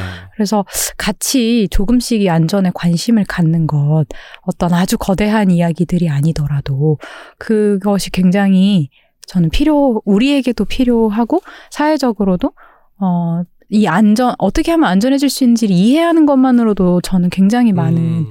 어, 할 일들이 눈에 보였던 것 같아요. 빗물이 정화되어서 그냥 물이 되는 과정을 생각해 보면 일단 정부 차원에서 지자체 차원에서 커다란 어떤 그 거름망을 둬서 물을 만들고 하지만 각자의 또 시민들은 거기에 자기만의 거름망을 갖다 대서 정말 깨끗한 정수를 받아서 먹을 수 있게끔 각자의 네. 자리에서 노력도 필요하다고 네. 말씀하셨습니다. 저- 이제 옹기종기 공식 질문 드리도록 하겠습니다. 책이라고 청취자분들에게 추천하고 싶은 단 한 권의 책을 말씀해 주시면 되는데요. 어떤 책도 무관하지만 본인의 책과 절판된 도서는 제외하고 추천해 주십시오. 어, 최근에, 음, 워낙 훌륭한 책들 많이 나와서 저도 고민을 했는데, 그리고 지금 제가 추천하는 책이 아주 잘 읽히는 책은 아니에요. 네. 그렇지만 어, 재난 안전에 대한 시각의 완전한 저는 어, 전환을 좀 준 책이다. 어, 세월호 우리가 묻지 못한 것이라고 음. 하는 박상은 플랫폼C 활동가님이 쓴 책이고요. 제가 이 책을 추천하는 이유는 혹시라도 만약에 세월호에 대해서 어, 해결되지 않은 찜찜한 마음이 조금 남아 있다면, 물론 우리 많은 것들 아직도 더 해결해 나가야 되지만, 네네. 음, 그 참사가 그래서 도대체 어떻게 된 거야? 라는 종류의 질문에도 아직 우리가 답하고 있지 못하잖아요. 저는 이 책이 일차적인 답을 하고 있다는 생각이 들어요. 음. 그래서 어떤 굉장히 정치적 의문이 가득한 엄청난 게이트 같은 사건에서 우리 사회 모두의 조금씩의 안전 불감증이 마- 만들어낸 총체적인 사고라는 인식으로 옮겨가게 되었거든요. 네. 네. 그래서 이 책을 혹시 재난 참사에 대한 관심이 있으시다면 한번 읽어보셔도 어떨까. 그렇게. 저는 이 책 제목을 보고 선뜻 구매하기가 망설여졌던 이유가 이 붓다가 에스크도 되지만 베리도 되기 때문에 여는 순간 너무 눈물샘이 폭발할 것 같은 느낌이 드는 음. 거예요. 하지만 오늘 기자님께서 추천해 주셨으니까 저도 용기를 내요. 세월호 우리가 묻지 못한 것을 통해서 다시 한번 세월호 사건, 세월호 사고를 직면하도록 하겠습니다. 오늘 책이라웃 오은의 옹기종기 녹음 어떠셨어요? 책이라웃 소시자분들께 마지막 인사 전달하시면서 하고 싶은 이야기 못 다 해서 마지막까지 남아있는 이야기 해주시면 좋겠습니다. 네. 어, 책을 너무 자세하게 읽어주셔서 제가 되게 황송하고 또 즐거웠어요. 아, 내가 이런 얘기들을, 어, 전할 일이 있을까라고 이제 책에서 뭐 이야기들을 빼면서 이제 이 이야기는 그냥 묻고 가는 것이다 뭐 이런 생각을 했던 것 같은데 이렇게 뒷 얘기들을 많이 물어봐 주시니까 저도 제 생각들을 조금 더 정리할 수 있고 또 정치적인 구호로도 좀 생각해 보게 되고 그런 네. 것 같아요. 아, 이제 쭉 전하고 싶었던 얘기는 아, 책을 읽고 나면은 사람들 얼마나 답답한 마음이 들까 그런 생각이 들어서 저도 마음이 조금 어려웠던 것 같아요. 근데 어, 느리지만 계속 변해왔다고 저는 진심으로 믿거든요. 옛날에 구의역 사고 때는 사람들이 정말 영문을 아- 알지 못했는데 네네. 도대체 이런 일이 대체 왜 일어나는 것인가. 근데 이제 여러 일들을 거치고 사회적으로 이 일들을 인식하고 또 재해조사 의견서라는 것이 세상에 존재한다는 것을 알고 나서부터는 기사가 더 많이 나오기 네. 시작했고 그게 중대재해처벌법이 만들어졌고 이제 이제는 돈이 사람을 죽였다라는 어떤 추상적인 구호에서 구체적인 투도로 넘어오는 이 행기에 저희는 와 있다고 네. 생각해요. 답보되어 있지 않고 계속 나오고 있고 그렇다면 이제는 저는 그래서 이런 것도 굉장히 큰 변화라고 생각했는데 옛날에는 김영균 씨 사고가 났을 때는 2인 1조가 왜 안 됐나요? 음. 왜 동료가 어디 있었죠? 라고 물었는데 네. 그거는 사고 당시에 그 이 사람이 다칠 때 버튼을 누를 사람이 어디 있었냐는 질문이거든요. 네. 중첩법이 만들어진 뒤에는 애초에 경영을 할 때 안전을 고려했나요? 이런 음. 거를 문, 그러니까 우리의 질문은 계속 발전되어 가고 네, 있고 네. 그 질문이 발전되는 만큼 현장이 변한다고 저는 음. 생각을 해서 아, 아 이제 시인님께서도 그렇고 계속 어쨌든 우리가 이 자본주의 시스템 아래에서 이 죽음이 반복될 수밖에 없다는 체념이 들 때 너무 힘든데 네. 사실은 어, 알, 아, 조금씩 알아가면서 실제로 조금씩 변하고 있다. 우리도 영국처럼 될 수 있다고 네, 네. 저는 믿고 싶습니다. 말씀을 들으니까 질문이 치밀해질수록 네. 정교해질수록 그 사업장이든 사회든 나아가는 것 같습니다. 오늘 뭔가 어두운 분위기로 시작했지만 마지막에 희망의 불씨를 전해주고 가셔서 다시 한번 감사하다는 말씀 드립니다. 오늘 함께 해주셔서 감사합니다. 네, 감사합니다. Check it out. 위 사례에서 보듯 산재의 원인을 규명한다는 것은 유족에게는 고인의 죽음을 이해하는 것을 넘어 고인의 명예를 회복하는 일이며 시민단체와 사회에 있어서는 산재의 구조적 원인을 밝혀 유사사고의 재발을 막는 일이다. 신당 기자님의 말씀인데요. 오늘도 두 명이 퇴근하지 못했다를 읽는 일 역시 산업재해의 민낯을 들여다보는 일, 그래서 유사사고의 재발을 막는 일과 다르지 않을 거란 생각을 하게 됩니다. 꼭 함께 읽어주세요. 이제 여러분의 목소리를 하나하나 들어보는 댓글 소개 시간입니다. 오늘도 켈리님과 단호박님 함께 합니다. 안녕하세요. 안녕하세요. 켈리입니다. 안녕하세요. 단호박입니다. 단호박은 가을에도 맛있나요? 단호박 가을이 제철인가요? 전 여름으로 알고 있죠, 왜? 아, 여름인가? 저도 여름에 항상 제철 단호박이 나왔던 것 같은데. 저도 이게 동그랗게 귀여운 거. 네. 아, 사실 호박은 가을에 나 아닌가 여름에 나오나? 역시 우리도 농업과는 몰라. 좀 멀리 있는 몰라요. 사람들. 네. 저도 몰라서 물어봤는데 다 몰라서 네. 좀 안심됐어요. 네. 아, 이게 상식은 아니구나. 아니 우리 셋이 상식이 없는 거예요. 그러게요. 단호박의 제철을 모르겠네. 네. 지금은 여러분, 불현듯 켈리, 단호박 세 명이 몰상식한 사람들과 함께하고 있습니다. 저희가 지난주에 S24 쪽에서 크레마 선물을 받았어요, 켈리님. 네. 크레마 모티프가 새로 나와서 모티프. 저희 크루들한테 통 크게 다 어, 쏴주셨습니다. 아니. 저 진짜 요즘 최애 가전제품이 됐어요. 아, 네, 진짜 자주 보고요. 이게 무게가 무겁지가 않아서 네. 한 손에 그냥 들고 볼 수 있거든요. 제가 지난번에 저도 크레마 버전이 있었거든요. 음. 그거보다 한층 더 가벼워졌더라고요. 그런데도 이 들을 때 어느 정도 좀 무게가 있어야 그래도 지탱이 되는데 딱 그 정도 무게를 어떻게 구현했지 할 만큼 손에 딱 잡히는 그런 느낌입니다. 네, 저는 핸드폰도 일부러 좀 큰 거 잘 안 쓰고 손에 잡히는 걸 좋아해서. 음.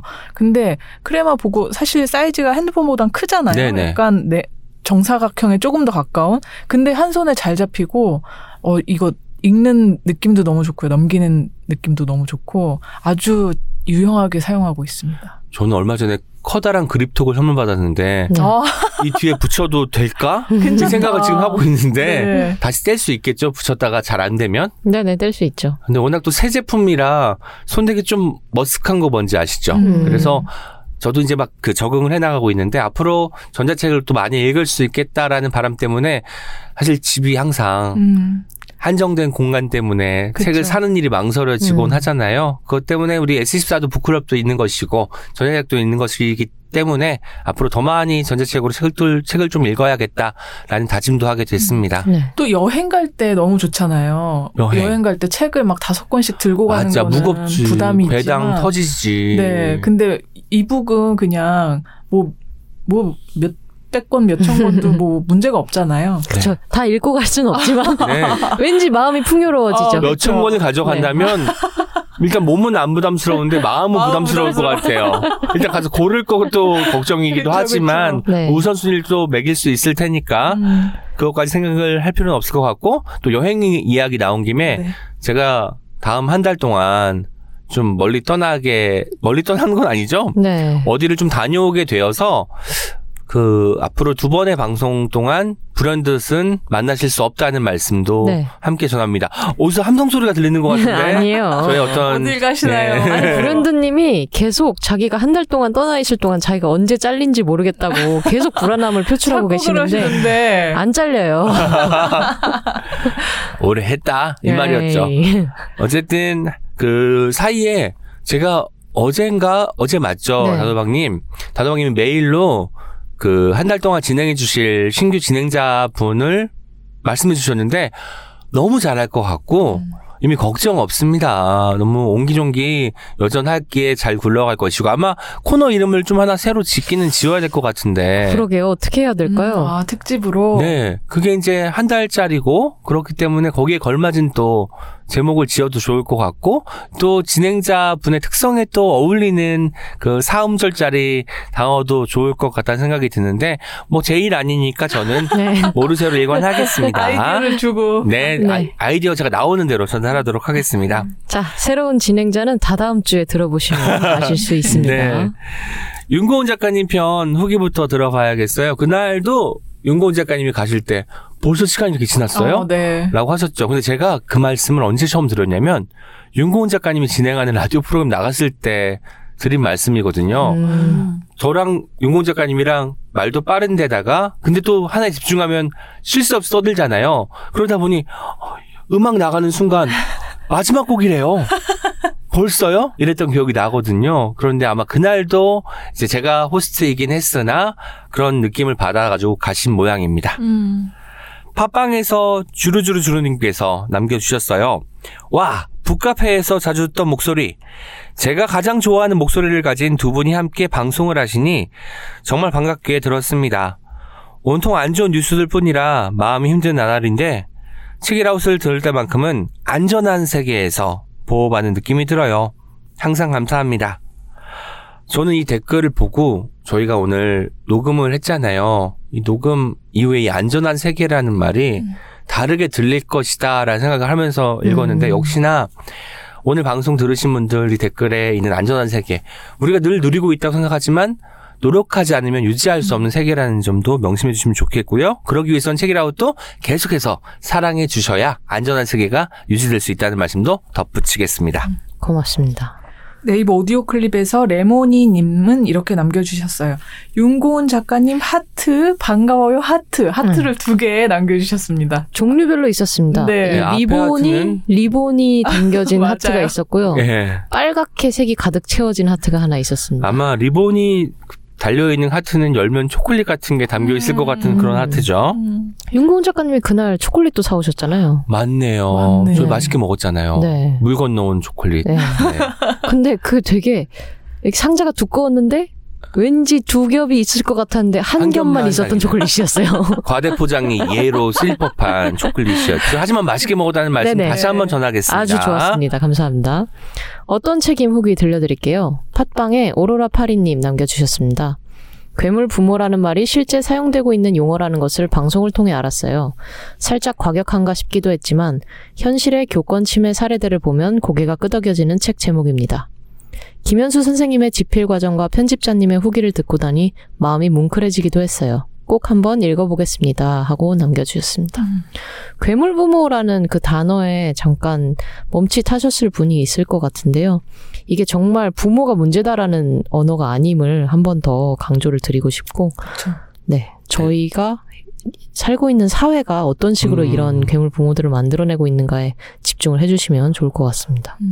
저도 그 말씀이 중요하게 생각되는 게 지금도 왜 어떤 기사들 보면 굉장히 자극적으로 맞아요. 어떤 진상 부모가 어떤 짓을 했다, 어, 떤 짓을 해서 뭐, 어, 뭐 처벌을 받았다, 뭐 이런 얘기가 기사로 음. 나오는데 그런 얘기에 관심이 잠깐 갈 수는 있죠. 그렇지만 그게 왜 일어났는지, 네. 네, 구조적으로 어떤 어 과정을 통해서 그런 부모, 부모들이 나타나는지를 이해하는 거는 정말 중요한 일이고 그 중요한 일을 이 책이 하고 있어서 그 말씀을 꼭 드리고 싶어요. 이 또한 오늘 또 책이라웃 방송하고도 연결되는 부분이네요. 네. 구조를 봐야 된다. 음. 시스템의 문제를 들여다봐야 된다라는 말씀이었고요. 어머니께서 가끔 책이라웃 듣고 전화를 주시는데 네. 이 에피소드 듣고 전화를 주셨어요. 음. 몰랐다면서 이렇게 필요한 방송을 해줘서 너무 고맙다고 말씀을 하시는 거예요. 음. 또 아버님도 교사셨잖아요. 아버지께서 교장 선생님일 때 음. 아마 처음으로 이제 이런 학부모들이 등장을 해서 이제 어. 문제가 되기 시작했던 모양이에요. 그런데 이제 항상 이제 이런 문제가 벌- 벌어지면 오늘 방송에서도 나왔지만 책임자가 색출되어야 되고 그 사람이 모든 책임을 지고 음.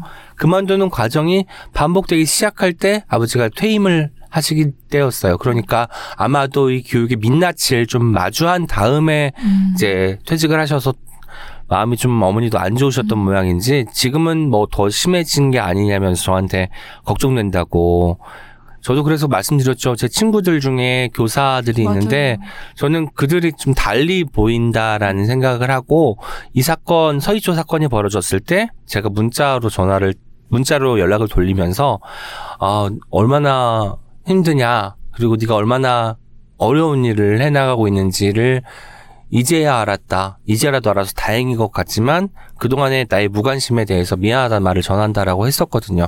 알기 위해서 애를 써야 된다. 그래야 맞아요. 좀 나아진다가 중요한 포인트 같아요. 그런데 너무 알아야 할 게 많아. 그 걱정이 돼서 네. 저희 책이라웃이 어떤 거 알아야 되는지를 알려드리는 채널로서도 그 문제 없기를 바라는 마음으로 이렇게 또 방송을 진행해 보았습니다. 네, 열심히 그런 책들을 찾아볼게요. 남양지티님께서 길게 남겨주셨어요. 안녕하세요. 11년 차 현직 초등교사입니다. 집회에 갈 준비물을 주섬주섬 싸다 업로드된 회차 제목을 보고 바로 듣지 않을 수가 없었습니다. 7월 서희초 사건 이후 저 또한 죄책감에 시달렸습니다. 그 죄책감을 덜기 위해 가만히 있을 수가 없었습니다. 아이 둘을 가족들에게 맡기고 지방에서 서울 집회를 다니고 공교육 멈춤에 동참하고 지난주엔 서희초 선생님 사건의 진상 규명과 아동복지법 개정을 위한 대국민 서명을 받기 위해 1인 시위까지 나섰습니다. 제가 대단한 무엇이라서가 아니라 그래야 제 마음이 조금은 덜 힘들어졌기 때문입니다. 단지 운이 좋아 아동학대 신고를 피했던 것인데도 저는 제가 뭔가 잘난 교사라서 그런 줄 착각했었습니다. 부끄럽게도 그래서 이제라도 피해를 입은 선생님들을 돕고 사회적 제도 개선을 위해 나서자 하는 마음이 들었습니다. 오늘은 매번 떼놓고 갔던 아이 둘을 데리고 집회에 갑니다. 엄마가 왜 토요일마다 서울에 가서 뭔가를 하고 돌아왔는지 알려주고 싶었어요. 너희들이 학교를 다닐 때는 그곳이 좀 더 좋은 곳이 되어 있었으면 하는 마음. 언젠가는 그 마음이 아들들에게 전해지면 좋겠습니다. 지난번 불현두님의 공교육 멈춤에 대한 지지 발언에 대해서도 정말 감사했다는 말씀을 드립니다. 좋은 책 소개 또한 정말 감사드립니다. 교사들을 읽었으면 한다는 편집자님의 말씀에서 교사들을 향한 진심이 느껴져 많은 위로가 되었답니다. 책은 꼭 읽고 많이 많이 전하고 소개하겠습니다. 늘 감사히 잘 듣고 있는데 이번 편은 정말 감동이었어요. 감사합니다. 아유, 감사합니다. 네. 이번 편 선생님들의 후기가 여럿 있어서 아, 그 편집자님의 마음이 정말 제대로 전달이 되었다 이런 생각도 하게 되더라고요. 음, 아이들은 아직은 어려서 잘 모르겠고 아마 미취학 아동인 것 같지요. 음. 하지만 이제 뭐 몇 년이 지나서 그 학교에 다니게 되면 그때 엄마와 함께 갔던 그곳이 어떤 곳이었는지 그곳에서 사람들이 했던 이야기가 무엇인지를 생생하게 느낄 수도 있을 그쵸. 거라 생각이 듭니다. 알게 되겠죠. 귀한 댓글 남겨주셔서 정말 정말 감사하다는 말씀 드립니다. 네, 조이아 다이어리 님도 남겨주셨습니다. 안녕하세요. 조이아입니다. 금요일 저녁에 출장이 있었어요. 책 쓰기 연수 후속 모임이었는데 거기서도 교사로서의 괴로움에 대해 서로 공감했었거든요. 모임 끝나고 집에 돌아오는 길에 책이라웃에서 선생님들에 대해 다뤄주셔서 감사하는 마음으로 들었습니다. 토요일 오전 가족 일로 2시간여 차를 타고 가면서 나머지 부분을 마저 듣고 있었어요. 옆에 있는 남편에게 맞아 맞아 맞장구 치면서요. 시인님께서 이 책을 누가 읽었으면 하시는지 편집자님께 질문하셨잖아요. 교사분들이라고 대답하셔서 더 귀 기울여 들었지요. 우리나라 사례를 수집한 얘기를 다시 해주시곤 일요일 오후에 에피소드를 들려주시면서 전화 받으신 얘기를 해주실 때 터널에 들어섰거든요.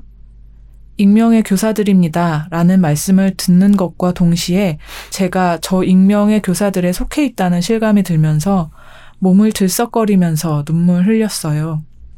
갑자기 왜 이러지 싶은데 깜깜한 터널 안에서 배가 울리도록 흐느꼈답니다. 참으려고 할수록 얼굴이 일그러지고 도저히 참을 수 없도록요. 캄캄한 거기가 제가 있는 곳 같고 이런 얘기를 해주시는 게 빛 같고 터널 지나는 내내 그랬어요. 감사 인사 전하고 싶어 처음으로 팟빵에 댓글 답니다. 좋은 책 다뤄주셔서 감사하고 방송 내내 헤아려 주셔서 정말 고맙습니다. 저희가 어둡고 슬픈 이야기를 하는 이유는 그 어둡고 슬픈 이야기의 끝에는 빛이 한 점 있을 것이라고 생각하기 때문인 것 같아요. 그 빛 한 줄기를 향해 가는 마음으로 꼭 알아야 하지만 알기 위해서는 고통스러울 수밖에 없는 이야기들을 계속해서 직면해야겠다라는 다짐을 하게 되는 댓글이었습니다. 저 이 풍경이 그려져서 방금 너무 울컥해서 네, 약간 눈물이 네. 맺히기도 했는데 터널을 통과하셨으리라 믿습니다. 네. 남양지티님, 조, 조이아 다이어리님 두 분 다 댓글 남겨주셔서 고맙습니다. 음.